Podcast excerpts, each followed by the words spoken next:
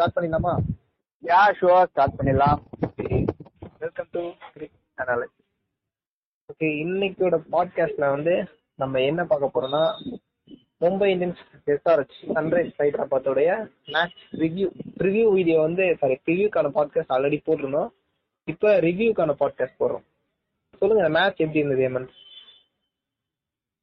ஏற்கனவே நடந்ததுதான், இப்போ நடந்திருக்கு, புதுசா சொல்றதுக்கு எதுவும் இல்லை. கரெக்ட், ஸ்கிரிப்ட் பண்ணி வச்ச மாதிரியே லைனா ஒரே மாதிரி நடக்குது. சென்னை பிச் அப்படியா இல்ல எப்படின்னு தெரியல, கரெக்டா சொல்லி வச்ச மாதிரி ஒரே மாதிரி நடந்துட்டு இருக்குது.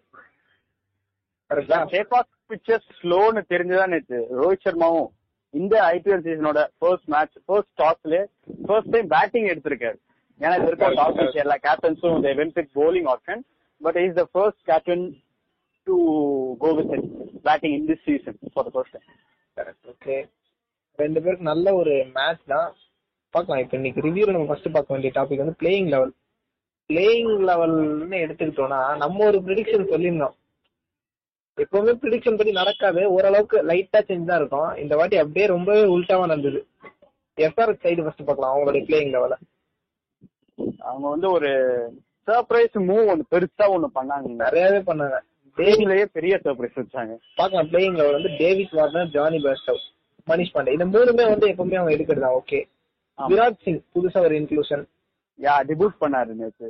அப்புறம் விஜய் சங்கர், ஓகே அவரு இருக்கிறதா. அபிஷேக் சர்மா அவரே உள்ள கொண்டு வந்தாங்க, ஒரு extra spinner option. Is hitter also, அவர் அடிச்சு பாத்துருக்கோம் இதுக்கு முன்னாடி, டெல்லி டேர்டெவில்ஸ் ப்ளே பண்ணிருக்காரு, அதுல ஹிட் பண்ணி பாத்துருக்கோம். Correct correct. அப்புறம் அப்துல் சமத் அவர் இருந்தாரு போன மேட்ச்லயா முதல் மேட்ச். ரஷித் கான், புவனேஸ்வர் குமார், ரொம்பவே சர்ப்ரைஸ் மூவ் வந்து இந்த முஜிபுர் ரஹ்மான் தான். அவரு இதுக்கு பாஸ்ட்ல இருந்து சன்ரைசர்ஸ் ஹைதராபாத்துக்கு மேல இதுக்கு முன்னாடி பஞ்சாப் கிங்ஸ், இப்போ பஞ்சாப் கிங்ஸ், இதுக்கு முன்னாடி கிங்ஸ் லெவன் பஞ்சாப், அதுல ஆடின போது நல்லா இம்ப்ரெசிவா தான் இருந்திருக்காரு. அவரை கொண்டு வந்தது உள்ள ஒரு நல்ல மூவ் தான்.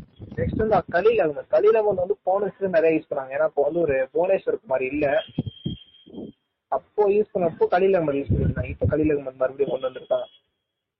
இப்போ ஒரு நட்ராஜன் இப்பதெல்லாம் உள்ள வந்திருக்காரு. நட்ராஜன் சொல்றாரு அவருக்கு வெளியில போயிருக்காரு.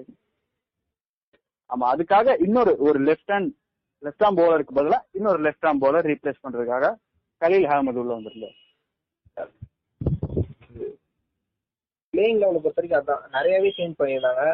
இதுல மறுபடியும் வந்து அதே இந்த பிளேயிங் லெவல பார்த்தாலும் அதே மாதிரி அந்த மிடில் ஆர்டர் தான் மறுபடியும் வீக்காப்படுது.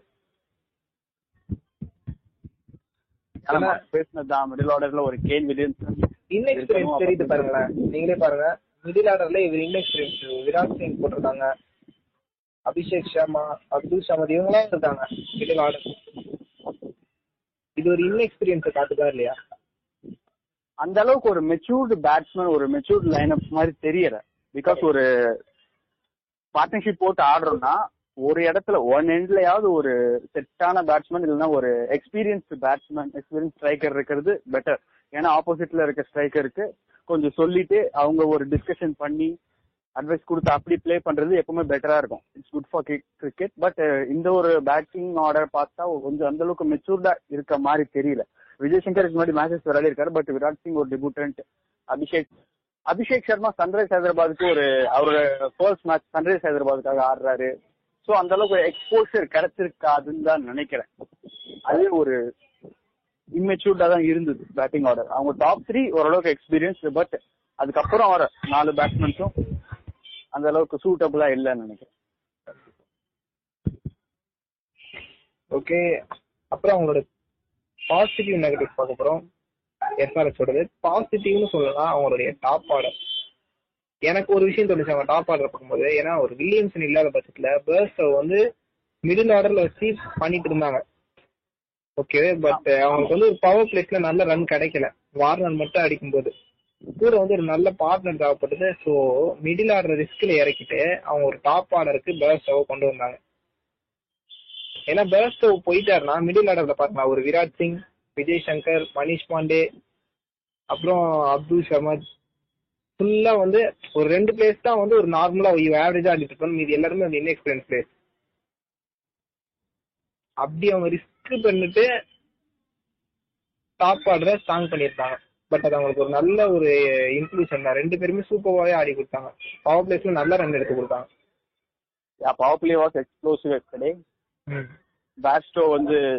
பேர்ஸ்டோ சார்ஜ் எடுத்துக்கிட்டாரு. David Warner one side supporting role மாதிரி பிளே பண்ணிருந்தாரு. Bairstow started to hit the bowlers of in power பிளேல நல்ல ஸ்கோர் கொண்டு வந்தாங்க. Later he get out. அதுக்கப்புறம் டேவிட் வார்னர் அவரு அந்த ரோலை எடுத்துக்கிட்டாரு.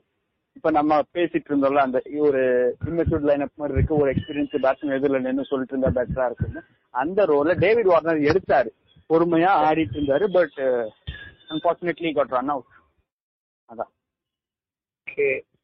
பாசிட்டிவ்னு எடுத்துக்கிட்டோம்னா அது ஒரு விஷயம். லாஸ்ட்ல விஜய் சங்கர் கொஞ்சம் ட்ரை பண்ணாரு, பட் அவரால் ஃபுல் ஃபினிஷ் பண்ண முடியல. It was a good day for him. போலிங்கும் சரி பேட்டிங்கும் சரி. ப்ரீவியஸ் டூ மேட்சஸ் கம்பேர் பண்ணும்போது நேற்று கம்பேரிட்டிவ்லி பெட்டரா இருந்தது. ஆமா, பேட்டிங் கொஞ்சம் பெட்டரா இருந்தது. பட் அட் லாஸ்ட் அவர் மேலேயே மொத்த பிரஷரையுமே லெட் டவுன் பண்ண மாதிரி இருந்தது. அந்த ஒரு நல்ல ஃபினிஷிங் ரோல் இல்லையோன்னு ஒரு தாட் வருது. அந்த டீம் வந்து லேக்கிங் ஆஃப் ஃபினிஷர் ரோல்ஸ் சொல்லலாம். ஃபினிஷர்ஸும் இல்லை அந்த டீம்ஸ்ல. அதே மாதிரி ஒரு மிடில் ஆர்டர் பேட்ஸ்மேன்ஸும் இல்லை. நம்ம இது வரைக்கும் போட்ட எல்லா ரிவ்யூலையும் சரி, ரிவ்யூலையும் சொல்லிட்டோம், நம்ம ஒரு ஃபினிஷரும் இல்லை மிடில் ஆர்டரும் இல்லைன்னு சொல்லிட்டோம். இது கரெக்டாக அவங்களுக்கு அஃபெக்ட் பண்ணிட்டே இருக்குது. கண்டிப்பாக அடுத்த ஆக்ஷன் அப்போலாம் வந்து ஒரு 2022 ஆக்ஷன் அப்போலாம் கண்டிப்பாக ஒரு நல்ல ஃபினிஷஸ்லாம் அவங்க எடுத்து வைக்கணும். மிடில் ஆர்டரும் கூட மேபி கெயின் உள்ள வந்தாருனா, இன்ஜூர் கியூர் ஆகி உள்ள வந்தாருனா, ரெக்கவர் ஆகி உள்ள வந்தாருனா அந்த ப்ராப்ளம் கம்மியாச்சு. ஃபுல்லா கிளியர் ஆகுன்ற சொல்ல முடியாது. ஏன்னா ஒரு வில்லியம்சன் மட்டுமால முடியாது, ஒருத்தர் மட்டும்தான் இருக்க போறாரு. அவர் வந்தாருன்னா லீட் பண்ணுவாரு மிடில் ஆர்டர். அதனால ஓரளவுக்கு கிளியர் ஆக வாய்ப்பு. Yeah but he can be effective. Correct. But அப்ப கூட ஃபினிஷர் ரோல் இல்லாததுனால கடைசி வரைக்கும் வில்லியம்சன் தான் எடுத்துட்டு போனோம். கடைசியில முடிச்சு கொடுக்கறது வில்லியம்சன் முடிச்சு கொடுக்கணும். அதாவது போன இயர் ஆர்சிபி பார்த்தோம்ல, ஒரு ஏபிடி மிடில் ஆர்டர்ல வரதுன்னா அவர் ஃபினிஷும் அவர் தான் பண்ணி கொடுக்கணுன்ற மாதிரி இருந்துச்சுல. அது மாதிரி Williamson do it but not for all time அப்படின்னு தான் சொல்றாங்க. அதுதான் அந்த பிளேயரால முடியும். எப்பவுமே அவரை நம்பியே இருக்க முடியாதுல. ஏன்னா எல்லா டைமும் கிளிக் ஆகாது. ஒரு சில டைம் வந்து அவர் அவுட் ஆகிற பட்சத்துல வேற யாராச்சும் ஒருத்தர் வந்து ரெஸ்பான்சிபிளா ஆடி ஆகணும். அந்த மாதிரி பிளேயர் இல்ல. மேபி நெக்ஸ்ட் பிக் ஆப்ஷன்ல அதுக்கான ஒரு சர்ச்சிங்ல போகலாம் அவங்க மேனேஜ்மெண்ட். ஓகே, நெகட்டிவ் பத்தி பேசியாச்சு, பாசிட்டிவ் பத்தி பேசியாச்சு. அதுக்கப்புறம் அவங்க டீமோட பெஸ்ட் பிளேயர் டிஸ்கஷன் இருக்க. பெர்ஸ்டோ இருக்காரு, டேவிட் வார்னர், ரெண்டு பேரும் தான் பெஸ்ட் பிளேயர். முக்கியமா சொல்லலாம் பெர்ஸ்டோ, அவர் தான் பயங்கரமா ஆனாரு. ஸ்டார்டிங்லயே அந்த ஒரு பாசிட்டிவ் இன்டென்ட், அந்த மொமெண்டம் எல்லாத்தையுமே எஸ்ஆர்எச் பக்கம் டர்ன் பண்ணி கொடுத்தாரு, எடுத்துட்டு வந்தாரு. Got that. பட் அவங்க வேஸ்ட் பண்ணிட்டாங்க. அதை சொல்ல போனா போக போக ஸ்டார்டிங்ல சூப்பராவே ஆரம்பிச்சு கொடுத்தாரு. நல்ல ஒரு start. But later they ruined it with the performance. Okay, அவ்வளோ தான். பெஸ்ட் பிளேயர் டிஸ்கஷனா பெஸ்ட் தான் சொன்னோம். அப்புறம் அவங்க நீட் டு சேஞ்ச், மறுபடியும் அதே விஷயத்தை பத்தி தான் பேச போறோம். ஏற்கனவே பேசின ப்ரெடிக்ஷன்ல பேசின விஷயம், கொஞ்ச நேரத்துக்கு முன்னாடி பேசின விஷயத்தை பத்தி தான் மறுபடியும் பேச போறோம். அவங்க சேஞ்ச் பண்ணிக்க வேண்டிய விஷயம் என்ன சேஞ்ச் பண்ற கூட தெரியல. ஏன்னா ஒரே ஒரு வில்லியம்சன் தான் எடுத்து வச்சிருக்காங்க. இப்போ ஒரு மும்பை இந்தியன்ஸ்ல பாத்தீங்கன்னா ஒரு பிளேயர் வந்து இன்ஜுரி ஆகிற பட்சத்துல அவருக்கு சப்ஸ்டியூட்ல இருந்து எடுக்கிற பிளேயர் வந்து அவருக்கு இணையான ஒரு பிளேயரா இருப்பாரு. இல்லைன்னா அவருடைய பிளேஸ வந்து ஓரளவுக்கு கரெக்டா யூஸ் பண்ற மாதிரி ஒரு பிளேயர் தான் இருப்பாங்க, ஃபுல்ஃபில் பண்ற பிளேயரா இருப்பாங்க. ஓகே, இப்போ ஒரு ரோஹித் சர்மா இல்ல அப்படின்னா மேல இஷான் கிஷனை கொண்டு வருவாங்க. அந்த லைட்டா ஒரு சேஞ்ச் பண்ணுவாங்க. மனோஜ் திவாரியை நடுவுல கொண்டு வருவாங்க. அந்த டீம் கரெக்டா செட் ஆயிரும். பெரிய ஒரு சேஞ்ச் பண்ண மாதிரியே இருக்காது. ஒரு பிளேயர் போறதுனால அஃபெக்ட் ஆகாது. ஏன்னா போன சீசன் கூட பார்த்து ரோஹித் சர்மா நிறைய மேட்ச் மிஸ் பண்ணாரு. அது அவங்களுக்கு பெரிய அஃபெக்ட் ஆகல, நல்லபடியாவே கொண்டு போனாங்க. பட் இங்க வந்து ஒரே ஒரு வில்லியம்சன் இல்லாதனால அந்த மிடில் ஆர்டர் எவ்வளவு ஃபால்ட் ஆகுதுன்னு பாத்துக்கோங்க. இப்ப இவங்களால சேஞ்ச் பண்ண முடியாது. சேஞ்ச் பண்ணிக்கணும்னா வேற ஏதாவது ஒரு மிடில் ஆர்டர் பிளேயரை உள்ள இன்செர்ட் பண்ணலாம். அப்படி ஒரு பிளேயரும் இல்ல. அதர்வைஸ் இருக்கிற பிளேயர் should play responsibly. கண்டிப்பா ஒரு மனிஷ் பாண்டே வந்து கொஞ்சம் நல்லா ஆடலாம், கொஞ்சம் பிளே பண்ணலாம், அவர் ரெஸ்பான்சிபிளா ஆட ஆரம்பிக்கலாம். ஒரு விஜய் சங்கர் வந்து அவருடைய பினிஷரா வந்து கொஞ்சம் ட்ரை பண்ண நினைக்கிறேன். ஏன்னா அவர் வரது வந்து அவ்வளவு ஒன்றும் மிடில் ஆர்டர் ஆடுற மாதிரி தெரியல. அவர் வரும்போது கரெக்டா ஒரு 15th over 14th over அப்பதான் வராது. அப்பத்துல இருந்து ஆட ஆரம்பிச்சாரு கூட ஒரு 10 balls 20 balls யூஸ் பண்ண கூட அடுத்தடுத்து கொஞ்சம் ஹிட் பண்ணி ஆட ஆரம்பிக்கலாம். மேபி ஒரு விஜய் சங்கர் அப்தோ ஆர்டர் வரலான்னு சொல்றீங்களா? இல்ல ஒரு பினிஷராவே ஆடுறாரு. இப்ப ஆடிட்டு இருக்கிறது அப்படிதான்.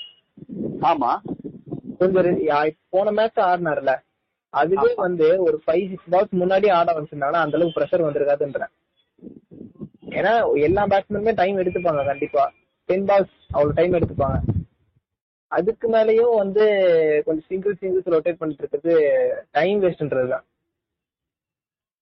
பட் அவருக்கு அந்த ஆப்போசிட் எண்ட்ல இருந்து அந்த ஒரு சப்போர்ட் இல்ல. நேற்று மேட்ச் பத்தி சொல்லணும், அதுவும் கண்டிப்பா இருக்கு. ஏன்னா மனிஷ் பாண்டே இருக்கும்போது சொல்றாங்க, மனிஷ் பாண்டே இருக்கும்போது மனிஷ் பாண்டே அவுட் ஆனதுக்கு அப்புறம் பரவாயில்ல, ஏன்னா இன்னொரு விக்கெட் லூஸ் பண்ண கூடாதுன்னு கொஞ்சம் பார்த்து விளையாடுறாங்க, கான்சியஸா விளையாடுறது ஓகே. பட் மனிஷ் பாண்டே இருக்கும்போது கொஞ்சம் ஃபோர்ஸ் கொஞ்சம் ஒரு பவுண்டரிஸ் அடிக்கலாம், சிக்ஸஸ் அடிக்கனாலும் பரவாயில்ல, ஒரு பவுண்டரிஸ் அடிச்சிட்டு கொஞ்சம் ப்ரெஷர் ரிலீஸ் பண்ணலாம். மும்பை அதை தான் பண்ணுவாங்க, அவங்க பெருசா அடிக்க சிக்ஸ்லாம் அடிக்கிறனாலும் அந்த சீரியஸான டைம்லாம் வந்து பவுண்டரிஸ் அடிப்பாங்க, லைட்டா கேப்ல அடிக்கிற ட்ரை பண்ணுவாங்க, அந்த மாதிரிலாம் பண்ணுவாங்க. பண்ணலாம், அப்படி கூட பண்ணிருக்கலாம். பண்ணினாங்க லாஸ்ட் டைம்ல அவ்வளவு ரன்ஸ் அடிக்க வேண்டிய நிலைமை வந்திருக்காரு. மேபி அப்கமிங் மேட்சஸ்ல ரெக்டிஃபை பண்ணா இதுதான் நீட் சேஞ்ச் பண்ணிக்க வேண்டிய விஷயம். ஏன்னா பிளேயரை சேஞ்ச் பண்ண முடியாது, பிளேயர் தான் சேஞ்ச் ஆகிக்கணும். அதுதான் இப்போதைக்கு அவங்க டீம்ல இருக்கிற ஒரே ஒரு சொல்யூஷன். கரெக்டா இருக்கும். நெக்ஸ்ட் வந்து மும்பை இந்தியன்ஸ் டிஃபெண்டிங் சாம்பியன்ஸ் மறுபடியும் ஏன் அவங்க சாம்பியன்ஸ்ன்றத ப்ரூவ் பண்ணிக்கிட்டே இருக்காங்க. அவங்களோட கரெக்ட், அவங்களுடைய பிளேயிங் லெவல் பார்க்கலாம்.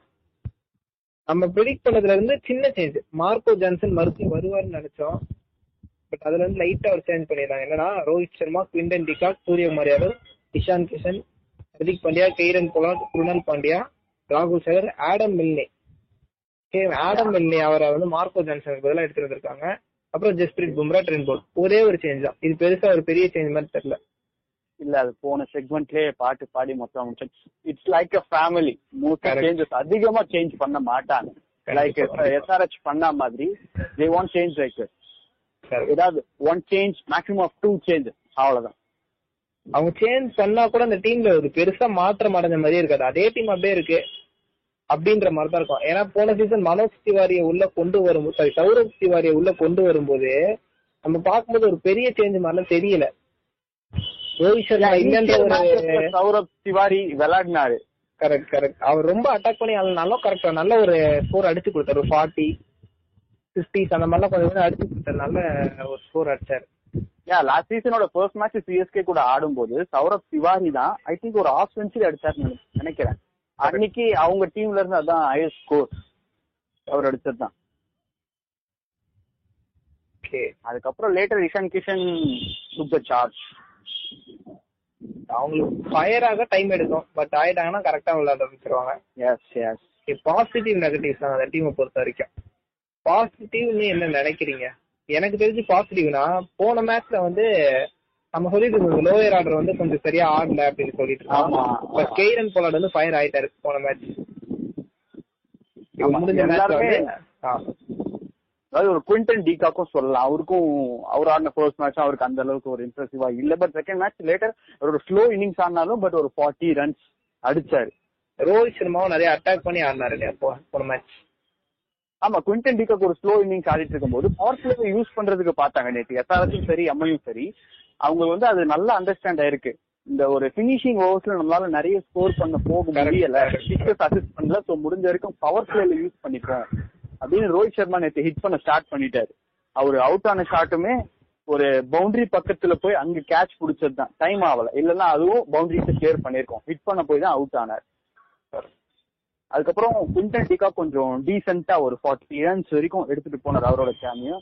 அண்ட் இம்பார்ட்டன்ட்லி கிரண் போலார்டோட பினிஷிங் அதான் அவங்களுக்கு கடைசியில ஒரு டிஃபரன்ஸ் டு வின் அந்த ரிசல்ட்டை கொடுத்தது. 13 runs டிஃபரன்ஸ்ல ஜெயிச்சிருந்தாங்கன்னா அதுல கிரண் போலார்டு அடிச்ச லாஸ்ட் 2 balls 2 sixes 12 runs அங்கதான் வந்தது. அவரோட அந்த கேமியோ, அந்த ஒரு mini cameo but effective cameo, அது அவர் கொஞ்சம் ஃபயர் ஆயிட்டாருன்னு சொல்லலாம். இது ஒரு big positive for MI. Next மேட்ச்ல போகும்போது எனக்கு தெரிஞ்சு டீமே ஃபயர் ஆக வாய்ப்பு இருக்கு. Next match யார் கூட? Do you know? Next match ஒன்னுமே செக் பண்ணி பார்த்தலாம். Okay, யார் கூட இருந்தாலும் டெல்லியோட தான் உங்களுக்கு நெக்ஸ்ட் மேட்ச் இருக்கு. டெல்லி கேபிட்டல் ஃபைனல்ஸ்ல மீட் பண்ணாங்க. 20ஆம் தேதி அன்னைக்கு இருக்கு டெல்லியோட மேட்ச், இருக்கு சென்னையில தான். சேம் அதே மாதிரி ஒரு ரிசல்ட் எதிர்பார்க்கலாம். நெகட்டிவ் பாசிட்டிவ்ஸ் வந்து ஃபயர் ஆனது, நல்ல ஒரு க்ளோரி ஆர்டர்ல வந்து நல்லா ஆட ஆரம்பிச்சிட்டாங்க மறுபடியும். ஹர்திக் பாண்டியா கூட சீக்கிரம் நல்லா விளையாட ஆரம்பிச்சிருவாரு.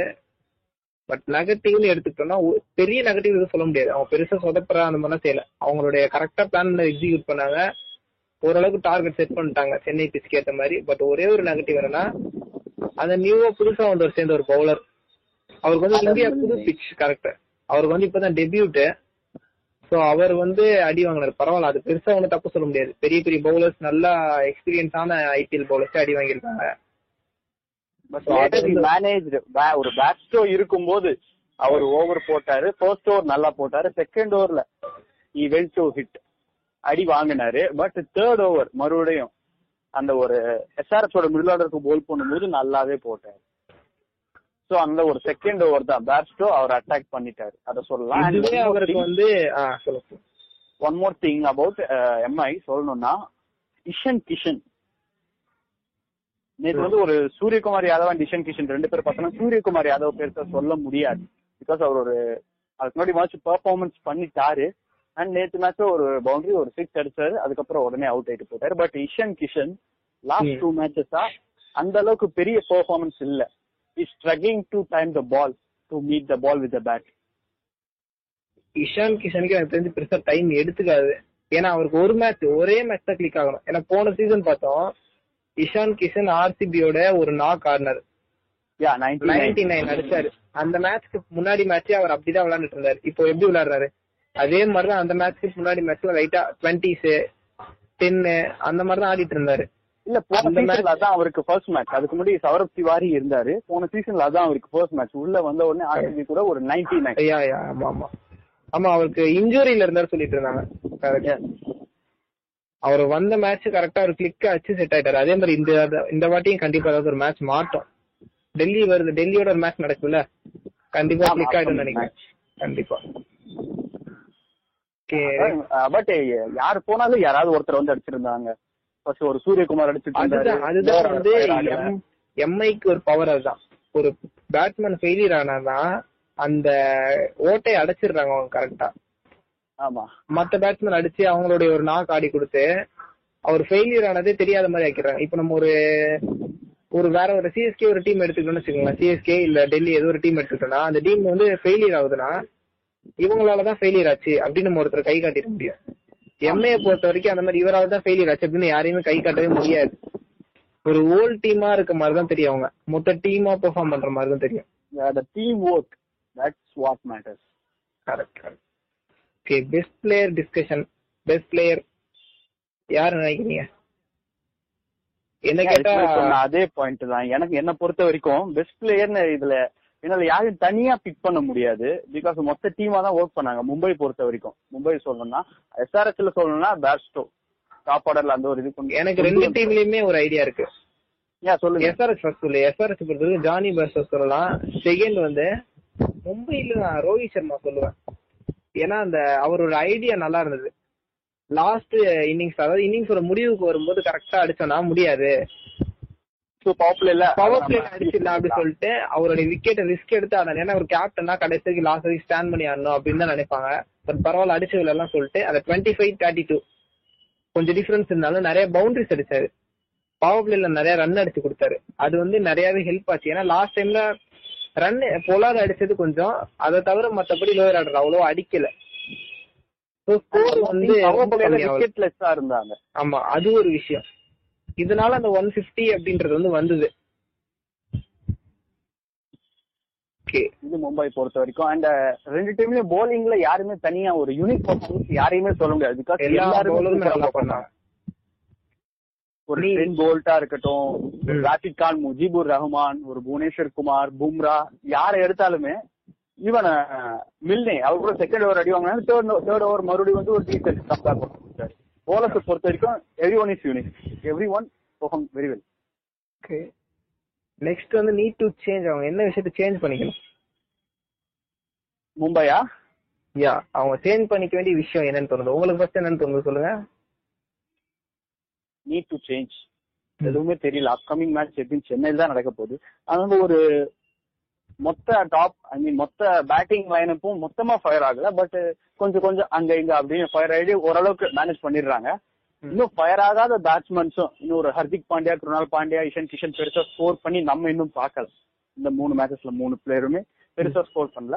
அவங்க ஸ்கோர் பண்ணா நல்லா இருக்கும்னு நினைக்கிறேன். பட் அவங்க ஸ்கோர் பண்ணலனாலும் ஸ்கோர் வந்துடும், அவங்களுக்கு டீம் ஸ்கோர் வந்துடும். அவங்க பர்சனல் அதை சொல்றேன், எனக்கு ஒண்ணுமே இல்ல சொல்றதுக்கு. எனக்கு என்ன தோணுச்சுன்னா, இங்க டார்கெட் நல்லபடியா கொண்டு வந்துடுறாங்க. ஓகேவா, ஒரு சில பேட்ஸ்மேன் மொத்தமா சொல்ல முடியாது. ஒரு சில பேட்ஸ்மேன்ஸ் இன்னும் ஃபயர் ஆகல, நீங்க சொன்ன மாதிரி தான். ஒரு சில பேட்ஸ்மேன் ஃபயர் ஆகல. அதே மாதிரி ஒரு சில பேட்ஸ்மேனுக்கு ஸ்ட்ரைக் ரேட் கம்மியா இருக்கு. அவங்க குவிண்டன் டி காக் கூட சொல்லலாம், போன மேட்ச் 39-40 ஆனாரு. ஆமா, அதனால ஸ்ட்ரைக் ரேட் எல்லாம் கம்மியா இருக்கு அவருக்கு. இந்த மாதிரி ஒரு சின்ன சின்ன விஷயங்கள் இருக்கு பேட்டிங்ஸை பொறுத்த வரைக்கும்.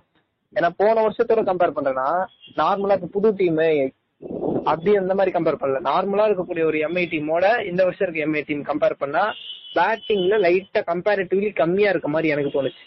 அது புது கிரவுண்ட்ன்றதுனாலயா, ஹோம் கிரவுண்ட் அட்வான்டேஜ் இல்லாததுனாலயா என்னன்னு தெரியல. ஏன்னா சென்னைனா நல்ல ரெக்கார்டு தான் இருக்கு, எம்ஐக்கு நல்ல ஸ்கோர்ஸ் எல்லாம் அடிச்சிருக்காங்க. பட் இந்த வாட்டி பேட்டிங்ல லைட்டா அந்த லோயர் ஆர்டரும் சரி, அப்புறம் மிடில் ஆர்டர்ல இஷான் கிஷன், ஓப்பனிங்ல குவிண்டன் டி காக்கோட ஸ்ட்ரைக் ரேட் கம்மி, இந்த மாதிரி சின்ன சின்ன விஷயம் மட்டும் அவங்களோட ஸ்கோர் அஃபெக்ட் பண்ற மாதிரி எனக்கு ஃபீல் ஆகுது. இதுதான் அவங்களுக்கு ஒரு சின்ன விஷயம். இது கண்டிப்பா ஃபயர் ஆயிட்டாங்கன்னா அவங்க கண்டிப்பா போக போக சரியாயிடும். Okay, I got a point to say.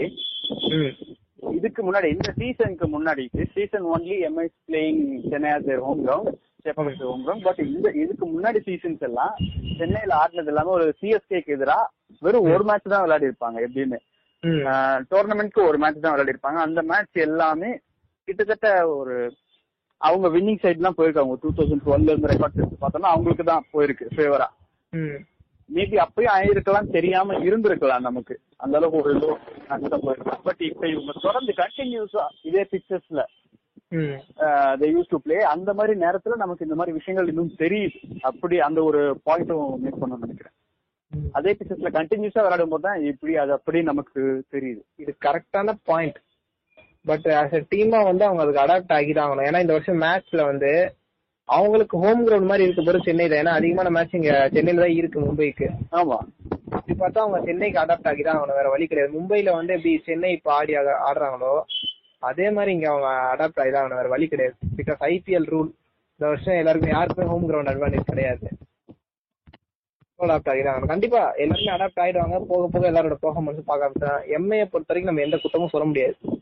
இது இப்போதைக்கு இருக்கிற நிலைமையை தான் நான் சொன்னேனே தவிர, இதே மாதிரி இருப்பாங்களா கண்டினியூ பண்ணாலும் சொல்ல முடியாது. அடுத்த மேட்ச் கூட கண்டிப்பா ஃபயர் ஆயிடலாம். இதுல பெருசா நெகட்டிவ் மும்பையை பொறுத்த வரைக்கும் பெரிய நெகட்டிவ் எதுவும் இல்லை, கரெக்டா தான் இருக்காங்க. டீம் பெர்ஃபார்மன்ஸ் நிறையவே இருக்கு. ஏன்னா கொஞ்சம் கொஞ்சம் சொதப்பல்ஸ் எல்லாம் அங்கங்க ஒரு சிலர் விட்டா கூட அந்த மேட்சை வந்து எல்லாருமா சேர்ந்து பிடிச்சி இழுத்து ஜெயிச்சிடுறாங்க. அதனால நமக்கு ஒண்ணுமே தெரிய மாட்டேங்குது. அந்த அளவுக்கு டீம் பெர்ஃபார்மன்ஸ் சூப்பராகவே இருக்கு.